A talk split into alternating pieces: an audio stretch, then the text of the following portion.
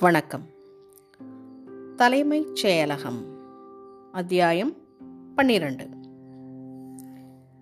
ஞாபகம். தலைமைச் செயலகத்தின் மற்றொரு விந்தை. ஏறக்குறைய பிறந்த சில வருஷங்களிலிருந்து ஒரு வாழ்நாள் முழுவதும் பல விஷயங்கள் நமக்கு ஞாபகம் இருக்கிறது. என் மிக ஆரம்பகால நினைவு குருவாயூர் போனதும் யானை பார்த்ததும் மழை பெய்ததும் வயது மூன்றுதான். நம் அடையாளம் நம் ஞாபகத்தை சார்ந்தது. உங்கள் பெயரையும் வீட்டுக்கு போகும் வழியையும் மறந்துவிட்டால் ஆசாமி நீர் என்ன ஆவீர்? கொஞ்சம் யோசித்து பாருங்கள். மனித ஞாபகத்தை ஒரு கணிப்பொறியுடனோ ஒரு நூலகத்துடனோ சிலர் ஒப்பிடுகிறார்கள். ஞாபகத்தை பற்றிய பல சித்தாந்தங்கள் உள்ளன. ஆனால் இன்னும் அதை நாம் முழுவதும் அறியவில்லை. ஒரு தேரிப்படி நம் புலன்களில் இருந்து கண் காது தொடுகை வரும் செய்திகளை மூளை அரை செகண்டுக்கு தற்காலிகமாக ஒரு இடத்தில் போட்டு வைத்துக் கொள்கிறது. அதை சென்சார் செய்து அங்கிருந்து மற்றொரு இடத்திற்கு சில தெரிந்தெடுக்கப்பட்ட செய்திகள் குறுகிய கால ஞாபகத்திற்கு அனுப்பப்படுகின்றன. அங்கே சுமார் ஐந்திலிருந்து பத்து சங்கதிகள் சுமார் பத்திலிருந்து முப்பது செகண்ட் வரை தங்குகின்றன. இந்த தற்காலிக ஞாபகம் கம்ப்யூட்டர்களிலும் உண்டு. ஆனால் மூளை இந்த பகுதியை ஒலி வடிவத்தில் மாற்றி வைத்துக் கொள்கிறது என்று ஆராய்ச்சி செய்துள்ளார்கள். ஞாபகங்கள் ஆடிட்டரி ஒலி வடிவிலும் விஷுவல் காட்சி வடிவிலும் கெனஸ்தட்டிக் நகர்வு உணர்வு வடிவிலும் மூளையின் மூன்று பகுதிகளில் அவை என்னவென்றால் பரைட்டல் டெம்போரல் ஆக்சிபட்டல் என்று வைக்கப்படுகின்றன என்று சொல்கிறார்கள். தற்காலிக ஞாபகத்தில் புதுதாக ஐட்டங்கள் உள்ளே நுழையும் போது பழைய சமாச்சாரங்கள் நீக்கப்படுகின்றன. அதாவது உதாரணத்துக்கு உங்களுக்கு இன்று காலையை சாப்பிட்டது ஞாபகம் உள்ளது போன வாரம் சாப்பிட்டது ஞாபகத்தில் இல்லை. ஆனால் திரும்ப திரும்ப நினைத்து பார்த்தால் ஒரு சங்கதியை அதிக காலம் தற்காலிக ஞாபகத்தில் நிறுத்தி வைக்க முடியும். உதாரணம் பரீட்சைக்கு நாம் நெட்டுரு போடுகிறோம் அல்லவா? அது. இவ்வாறு மீண்டும் மீண்டும் நினைவு வைக்கப்படும் விஷயங்கள் ப்ரொமோஷன் வாங்கி நம் மூளையின் சாஸ்வத அதாவது நிரந்தர ஞாபகத்திற்கு அனுப்பப்படுகின்றன. இதிலும் மூன்று வகை உள்ளதாம். தூண்டுதல் செயலாக்க ஞாபகம் ஸ்டிமுலஸ் ரெஸ்பான்ஸ் என்று சொல்லுவது. ஒரு தூண்டுதல் வந்தால் செய்ய வேண்டிய காரியங்களை ஆட்டோமேட்டிக்காக செய்வது. பேர் சொல்லி விட்டால் திரும்புவது குஷ்புவை பார்த்தால் சொல்லுவது பாதாம் அல்வாவை பார்த்தால் நீர் சுரப்பது போன்ற காரியங்கள் எல்லாம் இது வந்தால் அது என்று ஞாபகங்களாக கார்டெக்ஸ் பகுதியில் பதிவாகி இருக்கின்றனவா? நிகழ் ஞாபகம் என்பது அளவில்லாத கடந்த கால நிகழ்ச்சிகளின் ஞாபகங்கள். யோசித்து பாருங்கள் எத்தனை ஆயிரம் விஷயங்கள் சின்ன வயசிலிருந்து உங்களுக்கு ஞாபகம் இருக்கிறது?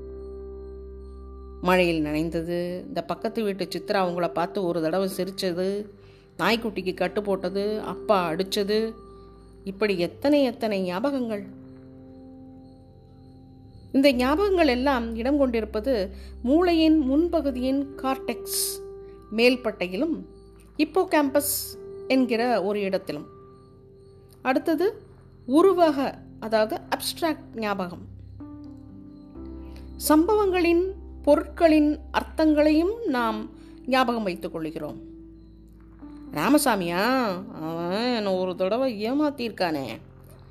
சந்துருவா பரமசாது பவித்ரம் ஒரு அப்பாவி. போன தடவை இந்த மாதிரி ஒரு தின்பண்டம் சாப்பிட்ட போது வயிறு எனக்கு கெட்டுப்போச்சு இது போன்ற ஞாபகங்கள். பொதுவாக நம் அறிவு இந்த ஞாபகம் நியோகார்டெக்ஸ் என்னும் பழுப்பு மேல் போர்வையில் பதிந்திருக்கிறது. இவ்வாறு அங்கங்கே ஞாபகத்தில் பதிந்திருக்கும் விஷயங்களை நாம் பயனுக்கு கொண்டு வரும் முறையும் மிகவும் ஆச்சரியமானது. இதற்கு அசோசியேஷன் அதாவது ஒன்றுடன் ஒன்றை இணைக்கும் முறையை நாம் பயன்படுத்துகிறோம்.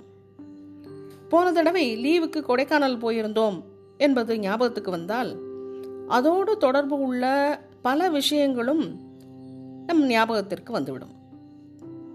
மதுரை பிளாட்ஃபாரத்தில் பூ வாங்கினது பஸ்ஸில் பர்ஸை தொலைச்சது இல்லை கண்டக்டரோட சண்டை போட்டது அப்புறம் அந்த மூலையில் நாலு காலேஜ் பெண்கள் உட்கார்ந்துருந்தது வெந்நீர் வராமல் கஷ்டப்பட்டது.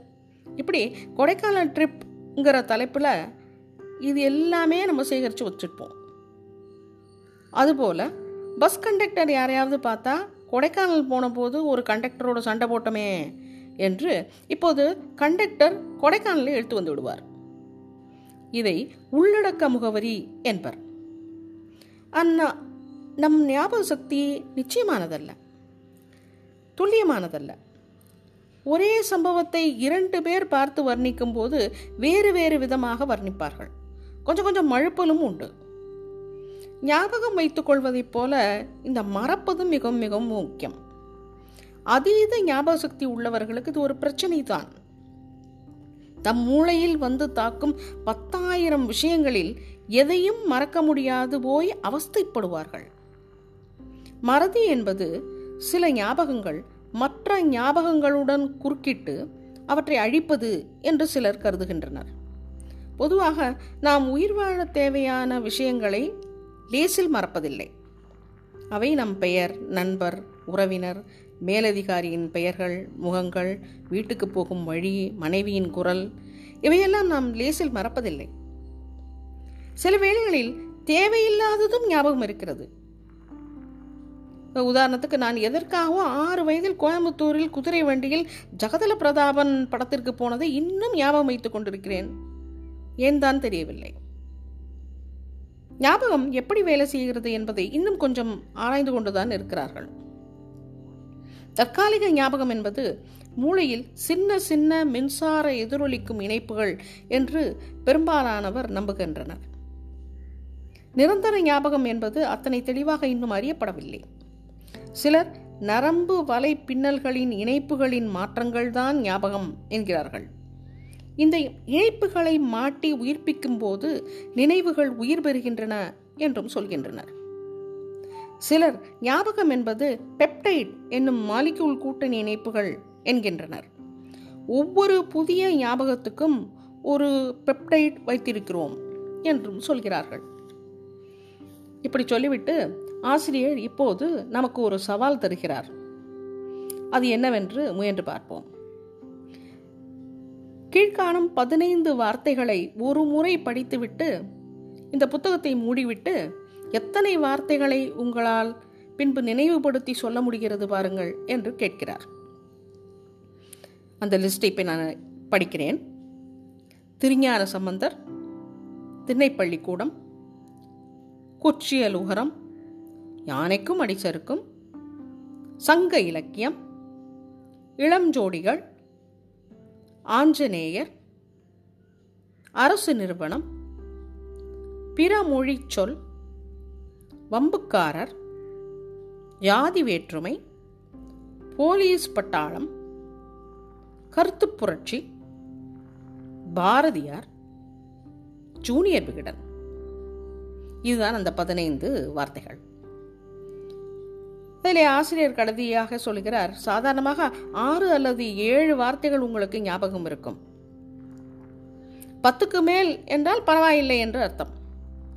பதினைந்தும் உங்களுக்கு ஞாபகம் இருக்கிறது என்றால் ஐயோ அடேங்கப்பா நீங்கள் அசாத்திய ஞாபகசாலிதான். மீதி நாளைக்கு. நன்றி வணக்கம்.